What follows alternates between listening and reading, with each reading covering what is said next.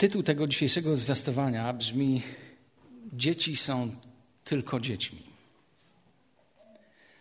Z jednej strony to stwierdzenie jest prawdziwe. Dzieci są tylko dziećmi. I myślę, że to nikogo z nas nie powinno dziwić. Ale dzieci są tylko dziećmi. To również oznacza, że dzieciaki będą ciebie jako rodzica testowały. Będą sprawiały, że będziesz w pewnych momentach zmęczony i wyczerpany. Dzieci są tylko dziećmi. Jeżeli zezwolisz, to staną się pępkiem i centrum twojego domu. Jeżeli pozwolisz na to, staną się centrum całego świata, przynajmniej będą chciały to zrobić. Dzieci są tylko dziećmi. Jest czas, w którym jako rodzice mamy pozwolić dzieciom, by były dziećmi i nie wolno skracać czasu ich dzieciństwa i wrzucać na nie obowiązków, których Stwórca dla nich nie zamierzył. 10-letnia dziewczynka naprawdę nie musi być ubrana, nie musi się zachować jak 18-letnia młoda kobieta. 7-latek ma prawo bawić się, tak jak bawią się 7-latki ze swoimi rówieśnikami, ale gdy ma 12 lat, to on powinien wiedzieć, jak ma się zachowywać wśród tych, którzy są od niego starsi. Dzieci są tylko dziećmi i jak już wiemy, w tym stwierdzeniu jest pewna prawda, ale zwykle to zdanie powtarzamy jako wymówkę. Zwykle to zdanie staje się w naszych ustach wymówką, która, co ma zrobić ta wymówka? Usprawiedliwić niewłaściwe zachowanie naszych dzieci. No dzieci są tylko dziećmi. A jeżeli staje się to wymówką, wytłumaczeniem złego, niewłaściwego zachowania naszego dziecka, to dzieci są tylko dziećmi jest receptą, która będzie prowadziła do czegoś niedobrego, do zniszczenia. Bycie dobrym rodzicem wymaga czasu, oddania, modlitwy. Tak, dzieci są tylko dziećmi, ale dzieci dorastają i mają stać się kimś dorosłym do następnego okresu w swoim życiu. I ty jako rodzic, ja jako rodzic mam być pomocą w tym procesie dochodzenia do ich dojrzałości. Dzisiaj będziemy mówili o młodszych dzieciach. Jeżeli jesteś rodzicem, to chcę ci przypomnieć, że to jest wielkim błogosławieństwem i przywilejem, że masz dzieci. Psalm 127 mówi tak: oto dzieci są dziedzictwem Pana, podarunkiem jest owoc łona. Czym strzały w ręku wojownika, tym właśnie dzieci zrodzone w młodości, szczęśliwy człowiek, któremu Bóg napełnił nimi kołczan. I tę prawdę, że dzieci są błogosławieństwem i prezentem od Pana Boga, mamy im ciągle przypominać. Jako rodzice, jako dorośli, jako dziadkowie, jako babcie. Mów i pokazuj małemu człowiekowi, że jest kimś bardzo ważnym, że jest darem, że jest prezentem od Najwyższego. I jako rodzic musisz wiedzieć, że poza twoją relacją osobistą z Panem Bogiem, twoja rodzina, to co się w niej dzieje, jest twoim najwyższym obowiązkiem i przywilejem, odpowiedzialnością. Postrzeganie rodzicielstwa jako obciążenia, jako czegoś, co jest ciężkie i trudne, to jest policzek wymierzony tym małżeństwom, które nie mogą mieć dzieci, i jest również policzkiem wymierzonym w stronę Ojca, Boga Ojca, który dał ci to maleństwo, które jest stworzone na Jego obraz i na Jego podobieństwo. Chcę zadać dzisiaj tak naprawdę dwa pytania. I będę próbował znaleźć na podstawie Pisma, przynajmniej pomóc znaleźć właściwą odpowiedź. Pierwsze pytanie. Jaką masz wizję dla swojego dziecka? Czy w ogóle myślisz w tych kategoriach? Jaką masz wizję dla swojego dziecka? To pytanie zawiera w sobie założenie, że nie jesteś rodzicem z przypadku. Skoro jesteś rodzicem, to jaki masz cel, jaki chcesz osiągnąć, jeśli chodzi o twoje dziecko? Jaki masz cel? Kim ma być Na kogo ma wyrosnąć twoje dziecko? Co ma w życiu osiągnąć? Jaki masz cel jako rodzic wobec swojego dziecka? Czy to ważne? Bardzo ważne, bo cel określa zawsze drogę. Gdy nie masz celu, to nie ma znaczenia, jakich metod wychowawczych będziesz używał. Jeżeli dochodzisz do skrzyżowania, jesteś zagubiony, to jest puste miejsce i nie wiesz, nie masz bladego pojęcia, w którą stronę masz skręcić. Jest tam przypadkowo człowiek i pytasz go, gdzie masz skręcić, a on zadaje to pytanie, a gdzie pan idzie? A ty mówisz, nie wiem, to nie ma znaczenia, w którą stronę skręcisz. Najmniejszego znaczenia to nie ma. Czy znasz cel? Jaki chcesz osiągnąć, jaki ma osiągnąć twoje dziecko?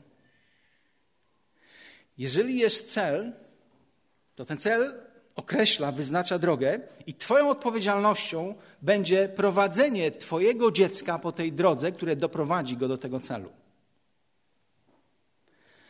Rodzice zwykle mają 3 główne oczekiwania, jeśli chodzi o swoje dzieci. Pierwsze z tych oczekiwań ze strony rodziców to jest, by wychować dziecko, które będzie wierzyło w Pana Boga.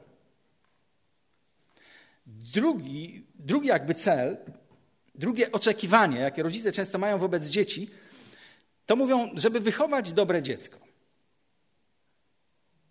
Tak intuicyjnie gdzieś łapiemy, co to znaczy wychować dobre dziecko. I trzeci cel, jaki rodzice stawiają sobie, to wychowanie dziecka, które będzie odnosiło sukcesy, bo przecież wszyscy wiemy, jak sukces jest ważny, jak ważne jest to, jak odbierają nas inni ludzie. Czyli masz 3 cele. Który z nich wybierasz? Albo chcesz wychować dziecko, które będzie wierzyło w Pana Boga, albo chcesz wychować dziecko, dobre dziecko, albo chcesz wychować dziecko, które będzie odnosiło przede wszystkim sukcesy. Twoja główna odpowiedzialność jako rodzica jest zrobienie wszystkiego, co możesz, by twoje dziecko zaufało Jezusowi. To jest twoja pierwsza i najważniejsza odpowiedzialność jako rodzica. Zrobić wszystko, żeby pewnego dnia twoje dziecko zaufało Jezusowi, byś wychował dziecko, które będzie wierzyło i szanowało Boga. To jest pierwsza odpowiedzialność. Wiesz, wiary nikomu na siłę nie można wcisnąć. Można wcisnąć religię, ale żywej wiary, żywej więzi, prawdziwej więzi z Bogiem nigdy nikomu nie udało się wcisnąć drugiemu człowiekowi. Po prostu masz żyć autentycznie, prawdziwie, pokornie. Masz się przyznawać do tego, co zrobiłeś źle, do swoich zmagań, upadków. Masz być transparentny, masz być przeźroczysty, masz być prawdziwy. Mamy takie powiedzenie, że twoje czyny tak głośno mówią, że nie słyszę twoich słów. Co głośniej mówi wobec twoich dzieci w twoim domu? Twoje życie ma być poddane Bogu, które jest poddane Bogu, ma pociągać, zachęcać, wzbudzić pragnienie, chęć, apetyt na taką samą relację, jaką ty masz z Panem Bogiem. 3 list świętego Jana, 4 rozdział, pisze Jan. A nic nie daje mi więcej radości niż to, że moje dzieciaki tak żyją, jak żyje Jan. Nie znajdziesz większej radości. Nie ma większej radości, jak odkryjesz i będziesz oglądał, że dla twoich dzieci Pan Bóg jest kimś tak bliskim, ważnym, jak dla ciebie, jeżeli jest dla ciebie bliski i ważny. Czyli pierwsze oczekiwanie. Wychować dziecko, które jak najszybciej zaufa Jezusowi, będzie wierzyło w Boga, będzie go szanowało. Drugie oczekiwanie w procesie wychowania to wychowanie dziecka, które jest posłuszne. Pierwsza rzecz to, żeby go skierować w stronę Boga. Druga rzecz, żeby to dziecko było posłuszne. Spotykam coraz więcej rodziców i dzisiaj żyje coraz więcej rodziców, którzy się poddają w tej materii i mówią i akceptują to, że dzieci ich nie słuchają. to staje się normą, że rodzic zaczyna akceptować ten fakt, że dziecko go nie słucha. Usprawiedliwiają to, oczywiście mówiąc, to przecież dzieje się prawie w każdej rodzinie. Dzieci są tylko dziećmi. Ale nigdzie w Biblii nie wyczytuję takiego przyzwolenia. Ale wiesz, co czytam w Biblii? W liście do Efezjan: dzieci, bądźcie posłuszne. Dzieci, bądźcie posłuszne swoim rodzicom w Panu, bo to jest rzecz właściwa. Szanuj swego ojca i matkę. Tak brzmi pierwsze przykazanie z obietnicą, aby ci się dobrze działo i abyś długo żył na ziemi. Gdy dziecko jest bardzo małe, to ty jako rodzic swoimi słowami, swoimi czynami, swoimi reakcjami kształtujesz w tym małym sercu i w tym małej główce obraz tego, kim jest Bóg Ojciec. I czynisz to silniej niż ci się wydaje. Twoimi zachowaniami,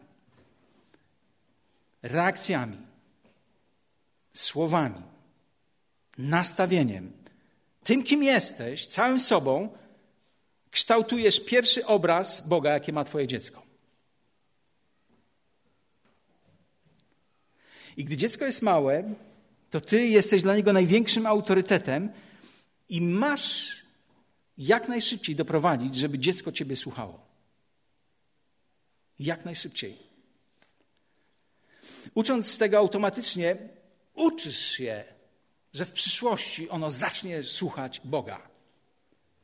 I o to tu chodzi. Ono ma nauczyć się słuchać ciebie jako rodzica, bo później to posłuszeństwo przeniesie z ciebie na Ojca, który jest w niebie. Dlatego zacznij uczyć posłuszeństwa jak najwcześniej. Oczekuj posłuszeństwa, wymagaj posłuszeństwa. Dziecko ma ciebie słuchać jako rodzica i ma ci być posłuszne. To nie jest kwestią wyboru, wolnej decyzji, niezależności twojego dziecka. Ono ma ciebie jako rodzica słuchać i być ci posłuszne. Nauczyciele, wychowawcy, liderzy, ci, którzy mają do czynienia z twoim dzieckiem, od razu wiedzą, czy nauczyłeś swoje maleństwo posłuszeństwa, czy tego nie zrobiłeś. Od razu to widać. Wystarczy 5, 10, 15 minut z twoim dzieckiem i jako wychowawca, jako lider będę wiedział, co zrobiłeś w tej materii.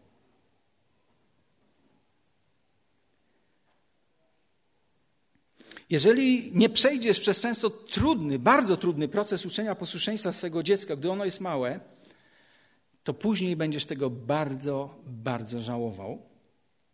To będzie ciebie bardzo mocno wyczerpywało i dosięgną to dziecko i ciebie bardzo bolesne konsekwencje. I tu nie ma wyjątków.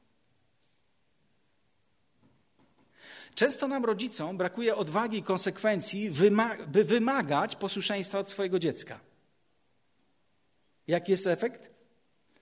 6-8-latek zaczyna kontrolować życie swoich rodziców, zaczyna kontrolować życie całej rodziny, zaczyna rozstrzygać o tym, co rodzina będzie robiła w niedzielne popołudnie, zaczyna decydować o tym, gdzie rodzina będzie jadła i co będzie jadła w czasie najbliższego obiadu, gdy razem wyjdą na miasto.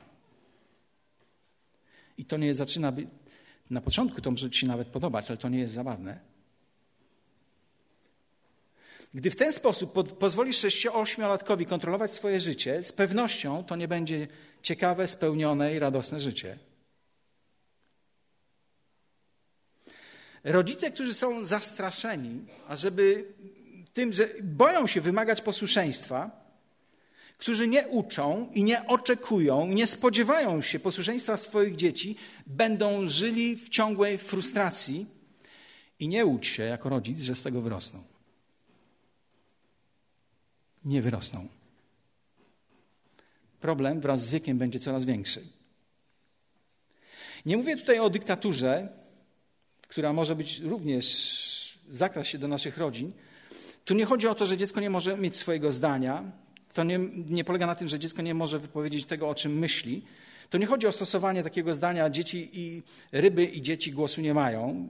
Ja nie mówię o takiej postawie rodziców. Rozmawiajmy z dziećmi, pytajmy o tym, co myślą, pytajmy o ich pomysły, pytajmy o to, czego by chciały, ale ostatnie zdanie należy do ciebie jako do rodzica i dziecko czy tego chce, czy tego nie chce, czy to mu się podoba, czy to mu się nie podoba, ma to zaakceptować. Jeżeli pozwolisz, by dzieci mogły lekceważyć twój autorytet i że to, co mówisz, to są tylko słowa, za którymi nie stoi żadna konsekwencja, to mam pytanie dla ciebie. Dlaczego miałoby się zmieniać? Jeżeli to, co mówisz, to tylko słowa i nie stoi za tym żadna sankcja, żadna konsekwencja, to dlaczego miałyby zacząć się zmieniać? Odpowiem ci, nie mają żadnej motywacji, żeby to zrobić.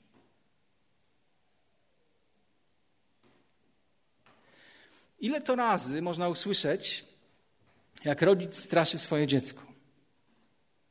A jak przyjdziesz, a jak to zrobisz, to będzie to i tamto, pójdziesz wcześniej spać, tego nie otrzymasz. I co? I nic. To są tylko słowa. Puste słowa. A dziecko bardzo szybko się uczy, że one nie mają żadnej wagi i że nie musi traktować ich na serio. A jak nie traktuje na serio twoich słów, tego, co mówisz, gdy na to pozwolisz, to również ciebie nie traktuje na serio i tego, co mówisz. Trzecią ważną rzeczą, kolejnym oczekiwaniem, celem wychowawczym powinno być wychowanie dziecka w taki sposób, żeby okazywało szacunek. Nowy Testament często to podkreśla. W Starym Testamencie na samym początku jedno z przykazań mówi o szacunku wobec rodziców. Czci ojca i matkę. Mówią o tym patriarchowie, mówią o tym sędziowie, mówi o tym Księga Przypowieści w sposób taki najbardziej obfity. Mądry syn cieszy ojca, syn głupi jest zmartwieniem matki. Mądry syn trwa przy pouczeniach ojca, szyderca jest nieposłuszny mimo upomnienia. I w ciągu ostatnich lat, gdy uważnie obserwujesz to, co się dzieje w świecie, możesz zauważyć jedną rzecz. Jest coraz mniej dzieci i coraz mniej młodych ludzi, którzy okazują szacunek. Następuje gwałtowny zjazd, jeśli chodzi o szacunek, jaki okazują dzieci. I myślę, że ty jako chrześcijański rodzic, jako chrześcijańska rodzina powinniśmy tak wychowywać dzieci, żebyśmy byli wyjątkiem, żebyśmy się wyróżniali. Tak jak wspomniałem, przykazanie mówi: szanuj ojca swego i matkę, by dzięki temu długo żyć na ziemi, którą Pan Bóg ci daje. Dzisiaj ludzie, żeby długo żyli, to wiecie, chodzą na saunę, właściwie się odżywiają, ćwiczą jogę, mają mnóstwo pomysłów. A wiecie, tu jest pewien Boży pomysł. Wiesz, tu jest napisane? Szanuj swego ojca i matkę, by dzięki temu długo żyć na ziemi, którą Pan Bóg ci daje. Myślałeś, że szacunek przedłuża życie? Szacunek wobec rodziców? Kilkadziesiąt lat temu mądrzy rodzice kładli duży akcent, nacisk na uczenie swoich dzieci właściwych, dobrych manier. Dzisiaj? Na co dzisiaj głównie młodzi rodzice, czy rodzice kładą nacisk? Na to, żeby dziecko jak najszybciej było jak najlepiej wyedukowane. Żeby wysłać go na taką możliwą ilość dodatkowych zajęć, jak to jest tylko możliwe. Włączyć go w taką ilość różnych sportowych działań, jak się to tylko da zapakować w ten czas mojego maleństwa. I tylko jeżdżą od jednego miejsca, od jednego wydarzenia do drugiego.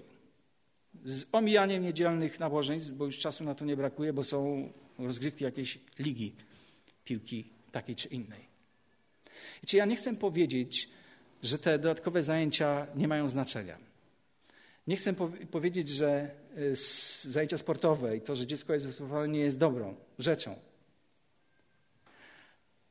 Ale jest w tym pewne niebezpieczeństwo. Coś nam wciśnięto i coś uwierzyliśmy, że trzeba uczyć dziecko, jak ma się rozpychać łokciami, pokazywać, że jest kimś wyjątkowym, kto potrafi sobie radzić lepiej niż inni. I to zaczyna być czymś, co napędza to, co się dzieje w relacji między nami a naszymi dzieciakami. Wielu rodziców chce uczynić swoich dzieci takich małych łowców nagród, żeby zawsze byli gdzieś na pudle, albo przynajmniej blisko tego pudła. A małe dziewczynki to mają być śliczne laleczki, a nie uczymy ich jednocześnie prostych rzeczy, tego, jak mają szanować drugie dziecko, jak mają szanować starszych ludzi, jak mają żyć i we właściwy sposób traktować innych ludzi, wśród których żyją.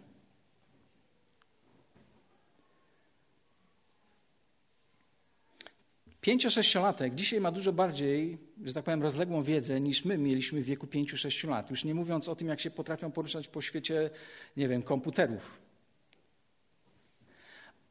Mają dużo większą od nas wiedzę, te możliwości i umiejętności. Ale chcę powiedzieć, że dzisiaj 5- i 6-latkowie mają dużo mniej szacunku do ludzi starszych, do ludzi dorosłych. I niestety jest to ostry zjazd w dół.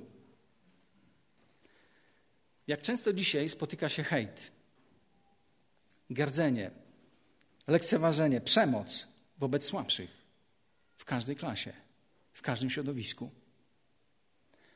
Jednym z głównych zadań twoich jako rodzica jest nauczenie szacunku.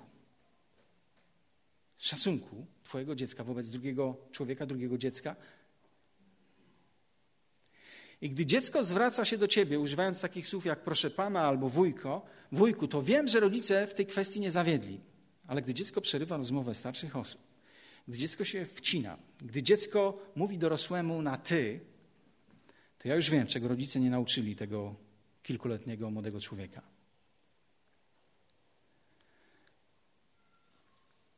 Szacunek nie spadnie z nieba jak deszcz i napełni życie twojego dziecka szacunkiem. Musisz go uczyć. Trzeba uczyć dziecko, że mijając kogoś starszego, to ono pierwsze ma powiedzieć dziękuję, dzień dobry. Że jak coś dostanie, ma powiedzieć dziękuję. Gdy kogoś idziesz odwiedzić, to powinieneś powiedzieć temu dziecku, jakiego rodzaju zachowania oczekujesz od niego, gdy już będzie z tobą w domu tych innych osób. Gdy widzisz rzucony papier, to wiesz, co robisz? Podnosisz go. Rzucasz do kosza. A wiesz, co mały człowiek robi? Obserwuje ciebie. Uczy się od ciebie. Ucz dzieci, że nie biega się po restauracji, tym bardziej, że nie biega się po kościele. Ucz je szanować przestrzeń drugiego człowieka. To nie przyjdzie samo. Dziewięciolatek w środku kazania powiedział swojej mamie: mamusiu, muszę pójść do toalety. Mama mówi: w porządku, synku, ale widzę, tak naprawdę to tylko, wiecie co robił? Walnął taką ściemę, żeby sobie wyjść. Ale mama go już zbyt dobrze znała, powiedziała: w porządku, to znaczy, że jesteś jeszcze nieodpowiednio dojrzały czy dorosły, żeby wysiedzieć tutaj ze mną przez ten czas, więc możesz iść jak chcesz, ale dzisiaj idziesz wieczorem pół godziny wcześniej spać. No jak myślicie, poszedł do tej toalety czy nie poszedł? Macie problem? Nie poszedł. Bardzo szybko załapał sugestie mądrej mamy. Ja nie mówię, że dziecko nie może wyjść do toalety. Ale bardzo często jesteśmy rozgrywani przez nasze maluchy, jak tylko chcą. Ucz małe dziecko do szacunku do wspólnoty, do miejsca, gdzie ona się spotyka. Jeżeli są możliwości nauczania w kościele, jak najszybciej z tego korzystaj, jeśli chodzi o twoje dziecko. Uczenie szacunku twojego dziecka zawiera również w sobie uczenie pozytywnego nastawienia. Nie musisz być skazany na jęczące, narzekające, niezadowolone, bez przerwy mające pretensje dziecko. Naprawdę nie musisz być na to skazany i nie jesteś jako skazany. Możesz pozwolić, żeby tak się stało. W naszym domu było tak, że jak dziewczyny jęczały czy próbowały coś wymusić na nas poprzez podniesiony głos czy jęczenie, to zawsze była riposta z naszej strony, żeby my mamy dobry słuch, żeby normalnie do nas mówiły. Danusia mówiła: jak jęczysz albo krzyczysz, to ja ciebie po prostu nie słyszę w tym momencie. No i nie słyszała. Wasz dom ma być miejscem pełnym pokoju, ma być przystanią miejscem spokoju, do którego będą chciały przebywać dzieciaki jako rodzice. To nie ma być terytorium walki i ciągłego jęczenia, wymuszania czegoś ze strony dzieciaków. Takie proste rzeczy. Wchodzisz do sklepu, na przykład z wnukami, i tam jest mnóstwo rzeczy, które im się podobają, na przykład spożywczych, mnóstwo cukierków, które by chciały kupić, nie?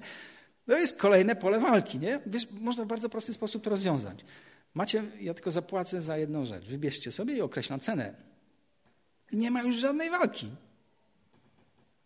A można przez tygodnie toczyć potyczki w sklepie. Inni na to patrzą i ciekawie to nie wygląda. Konsekwencja. Dzieci cię uważnie obserwują. Jeżeli masz łagodne nastawienie, łagodnego ducha, to one to podchwycą. Jeżeli bez przerwy jesteś podminowany, nabuzowany, to one też to podchwycą. I nie nauczą się tych dobrych, pozytywnych rzeczy, bo od kogo niby miałyby się nauczyć? Jeżeli każdego dnia, albo bardzo często oglądają, patrzą i słuchają, słyszą coś, czego nie powinni widzieć, oglądać ani słyszeć. W inny sposób tego dzieci nie da się nauczyć. Są doskonałymi obserwatorami. List do Filipian 2,14 mówi: czyńcie wszystko bez narzekania i powątpiewania.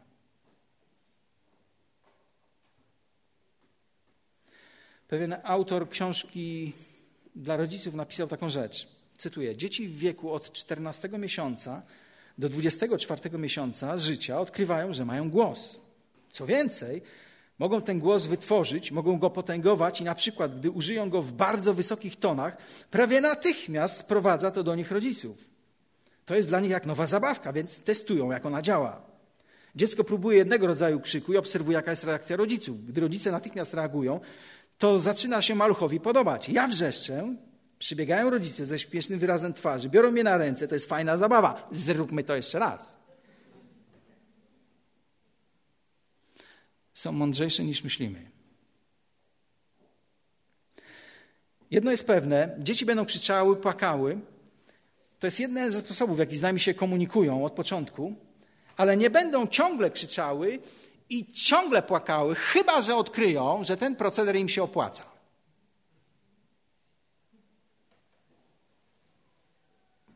Innymi słowy, jeżeli to działa, to dlaczego mieliby przestać to robić? Dlaczego mieliby przestać krzyczeć, płakać bez powodu, jeżeli to działa i uzyskują to, co chcą? Nie mówię tu oczywiście o sytuacjach, gdy rzeczywiście coś się boli, czy coś się dzieje i dziecko potrzebuje naszej interwencji i pomocy. Chyba na tyle gdzieś tam idziecie za tym, co mówię, że to rozróżniacie. Ta sama zasada odnosi się do miauczenia, marudzenia, błagania, czy w jakiejkolwiek innej formy manipulacji, jakie używają dzieci wobec swoich rodziców. A im inteligentniejszy, tym wachlarz narzędzi potężniejszy. Jeżeli jako rodzic nie masz odwagi przyjąć wyzwania, jakie rzuca ci 6-7-latek, to łudzisz się, że będziesz potrafił to zrobić i twoje dziecko będzie miało 14-15 lat. Nie zrobisz tego, a wyzwania i konsekwencje będą dużo bardziej poważne. Ważna myśl. Rodzicielstwo jest przywództwem. Musisz mieć plan i musisz podejmować działania, aby twoje oczekiwania wobec dziecka, by ta wizja, jaką masz, by było ono wierzące, posłuszne, pełne szacunku, stały się rzeczywistością, to musisz nie tylko mieć plan, nie tylko mieć wizję, ale musisz zacząć podejmować działania. To było to pierwsze pytanie. Jaką masz wizję dla swojego dziecka? Pamiętacie te 3 pomysły, jakie zwykle rodzice mają?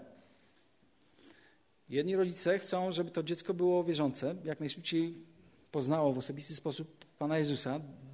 Część rodziców ma taki pomysł, żeby to było dobre dziecko, a kolejna grupa rodziców najbardziej pragnie tego, żeby dziecko miało sukces. Co wybierasz? Oczywiście wszystkie 3 chcecie, nie? Tylko równie skutecznie tych 3 się nie da zrobić. Ale gdy zrobisz dobrze ten pierwszy, to tak jak z zapięciem guzika, we właściwy sposób, wszystko inne się poukłada.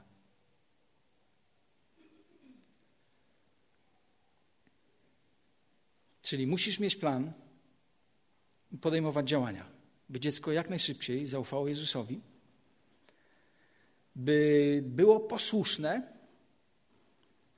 i trzecia rzecz, by okazywało szacunek. Drugie ważne pytanie. Jakich sposobów, jakich metod użyjesz, by korygować i zachęcać swoje dziecko? Jakiego sposobu, jakich metod użyjesz, by korygować i zachęcać swoje dziecko? I zwracam się z tym pytaniem szczególnie do młodych ludzi, może młodych małżeństw, które nie mają jeszcze dzieci lub takie, które mają bardzo małe dzieci. Jeżeli nie zdecydujecie się odpowiednio wcześnie przedyskutować i wybrać te zdrowe, właściwe metody korygowania i zachęty, będą problemy. To nie jest pytanie, czy będą. One będą, tylko pytanie dotyczy, w jakiej skali będą.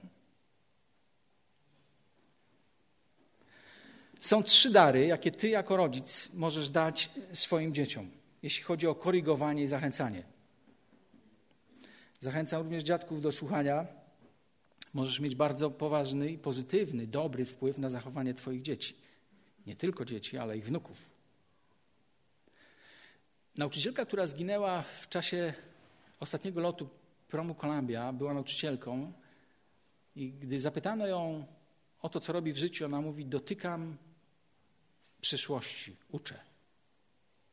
Ja chcę ci powiedzieć, że jako rodzic nie tylko dotykasz przyszłości. Jako rodzic dotykasz wieczności. Swoich dzieci, swoich wnuków, swoich prawnuków, kolejnych pokoleń. Nie masz ważniejszego zadania.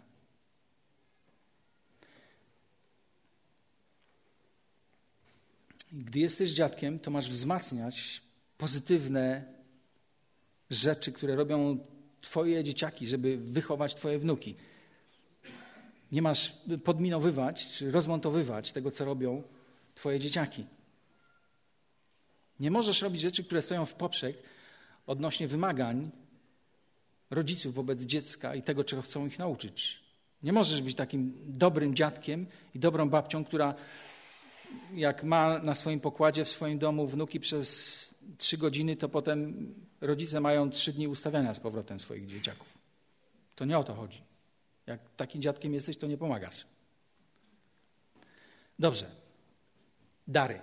3 dary, jakie możesz dać jako rodzic. Pierwszy dar rodzica dla dziecka: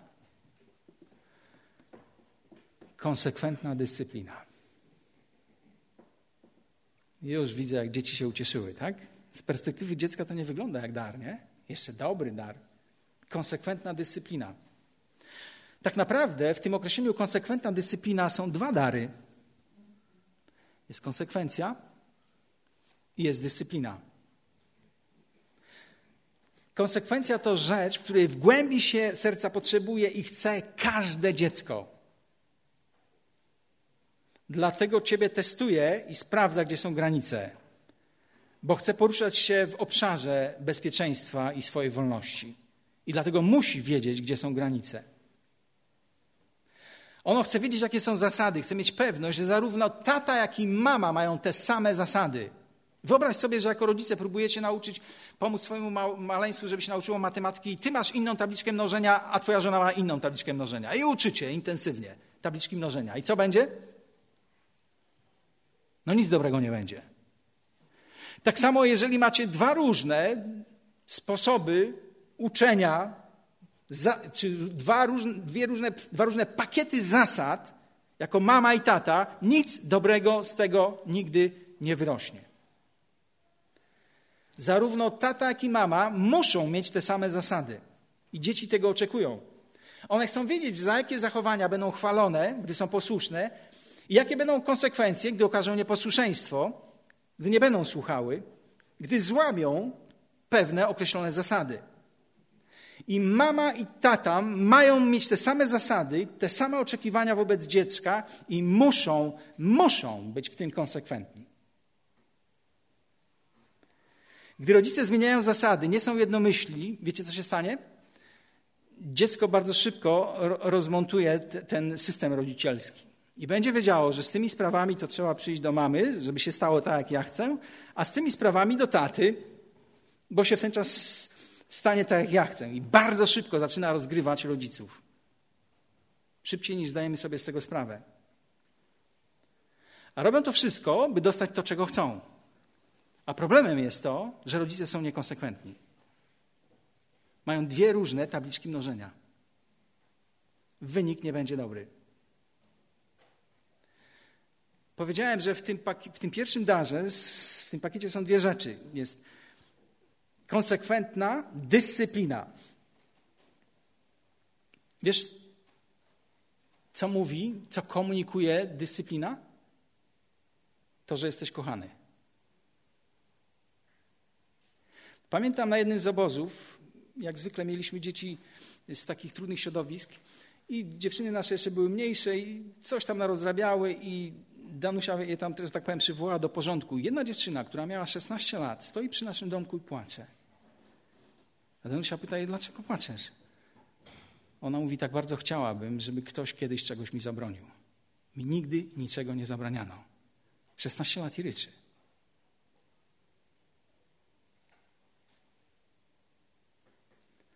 Posłuchaj listu do Hebrajczyków. Synu mój, nie lekceważ pouczeń Pana i nie zniechęcaj się, gdy On wytyka ci błędy, bo kogo Pan kocha, tego karci i okazuje surowość wobec każdego syna, którego darzy uznaniem. Tego nie przeczytasz we współczesnych książkach o wychowaniu dzieci. Kolejny tekst. Żadne karcenie w chwili, gdy nas dosięga, nie sprawia nam radości, lecz łączy się z bólem. Później jednak tym, którzy dzięki niemu zostali wyćwiczeni, zapewnia pełen pokoju owoc sprawiedliwości. Kogo Pan kocha, tego karci. Jeżeli mówisz, zbyt mocno kocham swoje dziecko, żeby je karcić, aby je dyscyplinować, to nie rozumiesz ani jednego, ani drugiego. I w mądry sposób na pewno nie kochasz swojego dziecka. Ustal pewne zasady. Mów o swoich oczekiwaniach i wdrażaj, stosuj te zasady. Im dłużej jesteś rodzicem, tym powinieneś być bardziej dojrzały i doświadczonym rodzicem. Jaki jest zwykły błąd, często popełniany błąd przez nas jako rodziców? Zwykle dajemy dzieciom zbyt dużo wolności, zbyt szybko. Najczęściej dajemy zbyt dużo wolności, zbyt szybko. Chcesz być przyjacielem, kumplem swojego dziecka. Nigdy nie powinieneś stawiać się w tej roli. Dziecko jest małe. Ty jesteś jego rodzicem. Ty nie jesteś jego kumplem. Ty nie jesteś jego przyjacielem z klasy. Ty masz być rodzicem i ty jesteś rodzicem. Ty masz uczyć go szacunku i posłuszeństwa, tak, ażeby właściwie radziły sobie w życiu i nie raniły swoim postępowaniem innych. Przypowieści Salomona 6,20 mówi tak. Bądź posłuszny przykazaniom ojca, mój synu, i nie porzucaj swojej matki. Zachowuj je wciąż w głębi serca, to znaczy te przykazania. Zawiesza je sobie zawsze na szyi, bo one w drodze będą cię prowadzić, gdy zaśniesz, będą cię strzec. Gdy się obudzisz, przemówią do ciebie, bo przykazanie jest jak pochodnia, nauka jak światło, wezwanie do karności jest zaś drogą do życia. Każde dziecko w inny sposób reaguje na dyscyplinę. Ale Biblia mówi nam, że mamy dyscyplinować swoje dziecko i mają to robić rodzice, którzy kochają swoje dziecko.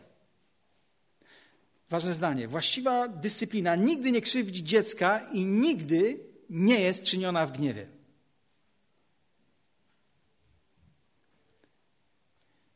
Gdy krzywdzisz dziecko i gdy robisz to w gniewie, to ty nie dyscyplinujesz swojego dziecka, ty go po prostu karzesz. A mi chodzi o dyscyplinowanie. Taka subtelna różnica, a jednak potężna. Niezależnie od tego, jakiego rodzaju metodę dyscyplinowania wybierzesz, musi ona spełniać dwie kategorie. Musi być skuteczna i musi prowadzić do zmiany niewłaściwego zachowania. Nie ma jednej idealnej dyscypliny, rodzaju dyscypliny, ale dobra dyscyplina zawsze charakteryzuje się tymi dwoma rzeczami. Jest skuteczna i prowadzi do zmiany niewłaściwego zachowania twojego dziecka. Prawdziwa, dobra dyscyplina ma konsekwencje. Jeżeli nie ma konsekwencji w potraci, utraty przywilejów, czegoś, co jest ważne, cenne dla dziecka, czy może to oznacza wcześniejsze pójście do łóżka, zakaz zabawy z innymi dziećmi. Teraz nie karaj dziecka tym, że pójdziesz, powiesz, że będzie siedziało przez godzinę w swoim pokoju, bo on tam się zabawi na śmierć. W żaden sposób go nie ukarasz.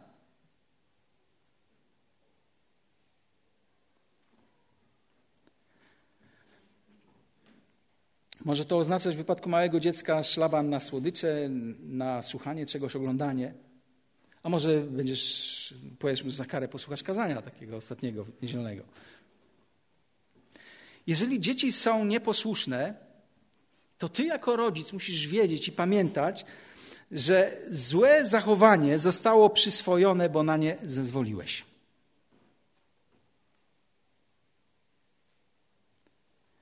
Jeżeli małe dziecko okazuje nieposłuszeństwo, to musisz wiedzieć, pamiętać, że ono zostało to złe zachowanie przyswojone, bo ty jako rodzic na to przyzwoliłeś. Przypowieści Salomona 29:15. Rózga i karcenie dają mądrość, a chłopiec pozostawiony sam sobie przynosi matce wstyd. 17 werset. Karć swego syna, a oszczędzi ci niepokoju i w końcu będzie źródłem wielkiej satysfakcji. Kiedykolwiek myślisz o dyscyplinie, wiedz, że trzeba ją stosować niezwłocznie po okazaniu nieposłuszeństwa czy okazaniu jakiegoś buntu. Musi być to robione konsekwentnie. Musisz, dyscyplinując, ochraniać prywatność twojego dziecka. Musisz o tym rozmawiać ze swoim dzieckiem i masz to czynić w miłości, a nie w gniewie.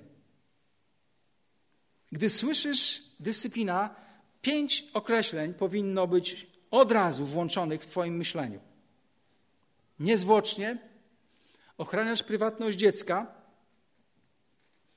konsekwentnie, z miłością, a nie w gniewie i ochraniając prywatność swojego dziecka. To powinno charakteryzować i to zawsze charakteryzuje właściwą dyscyplinę.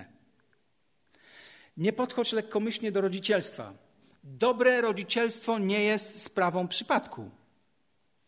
Nie mów do innych, ty masz po prostu dobre dzieci. No tobie tak łatwo mówić, bo ty masz takie dobre dzieci. To wymagało dużo czasu, dużo wysiłku, dużo konsekwencji, żeby stworzyć właściwie funkcjonującą rodzinę. Nie zdejmuj z tego siebie, od tej odpowiedzialności, mówiąc, a ty masz po prostu dobre dzieci. To jest kłamstwo. Są dzieci, którym łatwo przychodzi narzekanie, jęczenie. Są dzieci z bardzo silną wolą. Są dzieci, które okazują bierne nieposłuszeństwo. Są dzieciaki, które jawnie, praktycznie buntują się prawie przy każdym poleceniu, jakie mają wykonać. I gdy masz kilkoro dzieci albo już masz wnuki, to wiesz, jak są różne. I ty jako rodzic masz się zaangażować w ich życie i próbować pomóc im ukształtować we właściwy sposób ich życie. Bycie rodzicem musi stać się twoim priorytetem. Często faceci myślą, że ich najwyższym autorytetem jest zarabianie pieniędzy w takiej ilości, żeby rodzina mogła właściwie funkcjonować. Jest to ważne, ale to nie jest twój najważniejszy priorytet. Nieposłuszny, nieuczony posłuszeństwa, bardzo pobłażliwie traktowany 2-latek stanie się rozpuszczonym 6-latkiem, a gdy nikt nie będzie go konfrontował, dyscyplinował, stanie się niebezpiecznym, niekontrolowalnym 7-latkiem, który złamie twoje serce.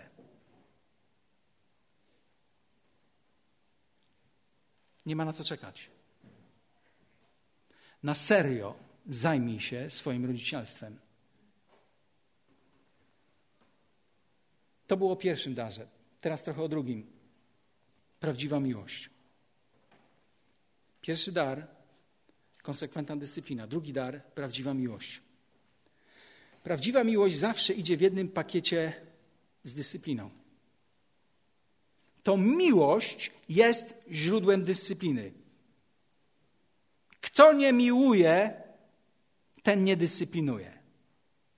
Kto miłuje, kto kocha właściwą miłością, ten dyscyplinuje.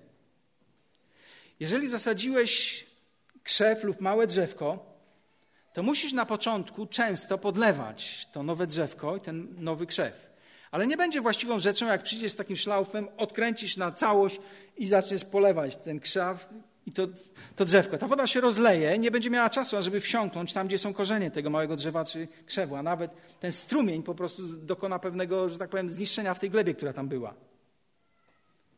Gdy wracasz do domu, to nie robisz najlepiej, gdy rzucasz wszystko, biegniesz do pokoju swojego dwunastolatka i mówisz: kocham cię, fajnie wyglądasz, co dzisiaj robimy po południu, a czy mógłbym posprzątać dzisiaj w twoim pokoju?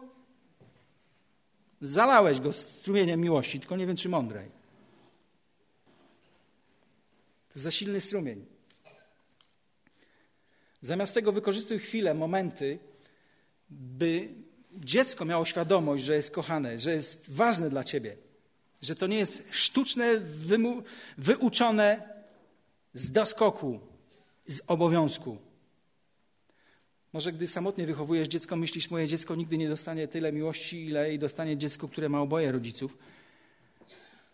Jest nadzieja. Wiesz, co Bóg mówi? Bóg jest ojcem sierot oraz sędzią wdów. Bóg również jest w stanie pomóc ci, gdy jesteś w takiej sytuacji.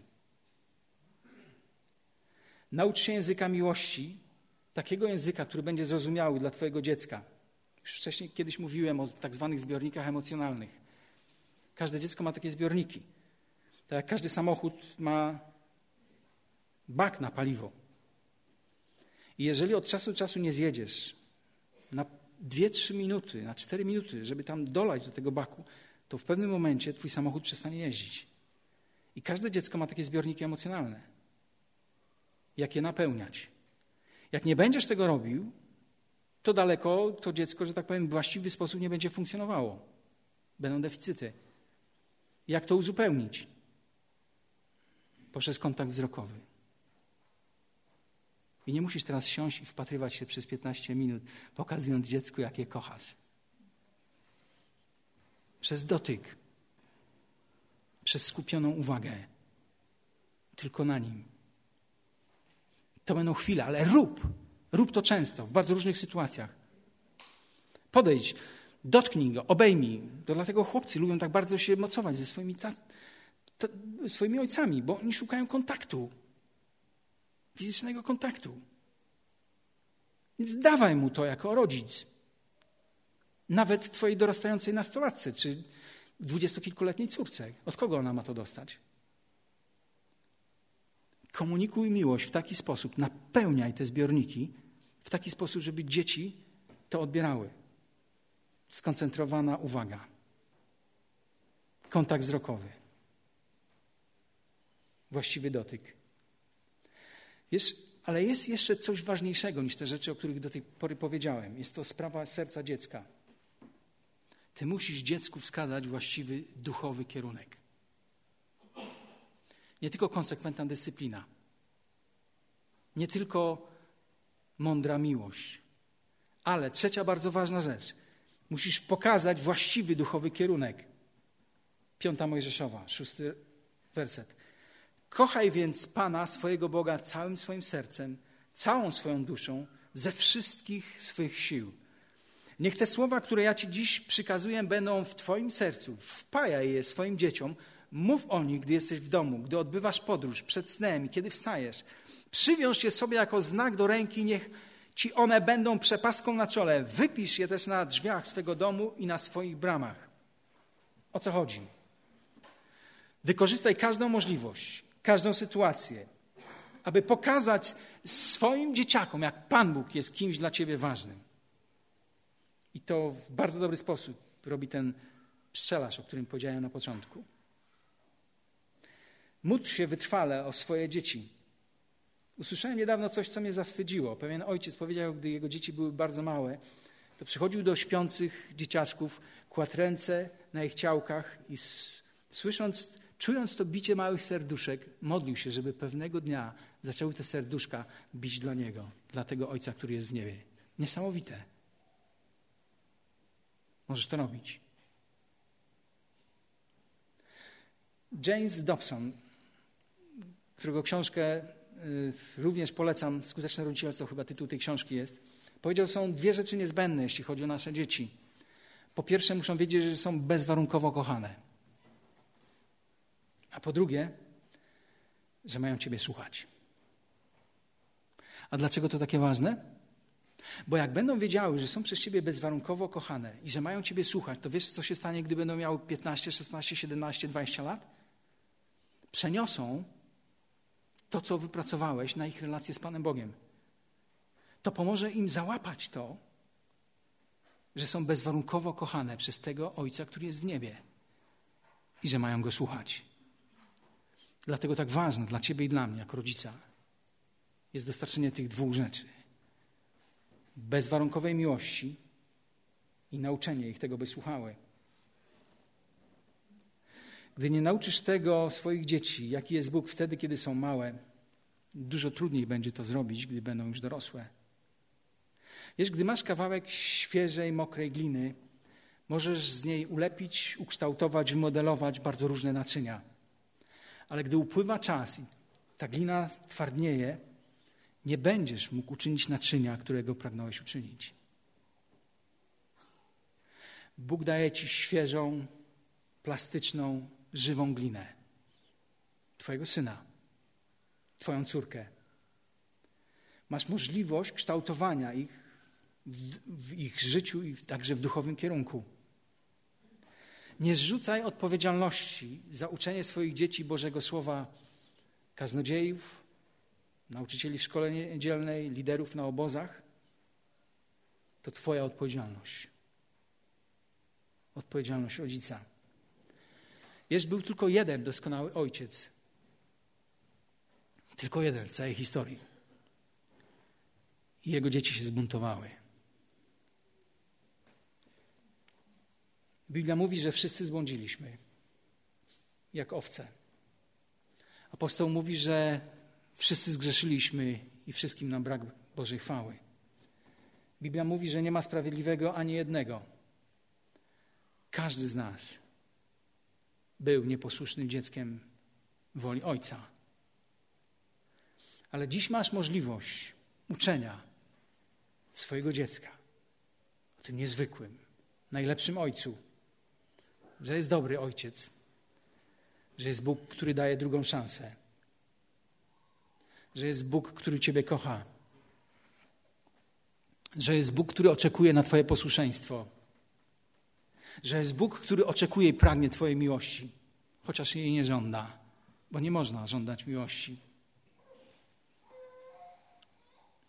Ma takie samo oczekiwania, jak każdy z nas, jako rodzic wobec swojego dziecka, żeby ono nas kochało. Może nie jesteś rodzicem, może siedzisz tutaj i myślisz, to kazanie nie jest dla mnie, albo już za późno, zrobiłem tyle błędów, nie da się tego naprawić. Ale tak naprawdę całe to zwiastowanie jest o Tobie i o Twoim Ojcu. Będziesz Go szanował? Będziesz Go słuchał? Zaufasz Jego pomysłom na Twoje życie? Kiedy to zrobisz? Jaką dzisiaj masz wymówkę? Jaka dzisiaj jest przeszkoda, żebyś dzisiaj nie był tym dniem, kiedy powiesz, Ojcze, wracam. Przełykam moją dumę i wracam. Chcę Ci podziękować za to, co zrobił Twój Syn, za to, że Go posłałeś, że poszedł na krzyż, za badziewie, które ja zrobiłem. I dziękuję Ci, że dzisiaj mogę Ci o tym powiedzieć i za to podziękować. Czy jest coś, co dzisiaj miałoby Cię wstrzymać przed taką decyzją? Czy chcesz mieć prawdziwą więź z tym, który Cię stworzył, który sprawia, że czujesz, oddychasz, myślisz, marzysz, kochasz, jesteś?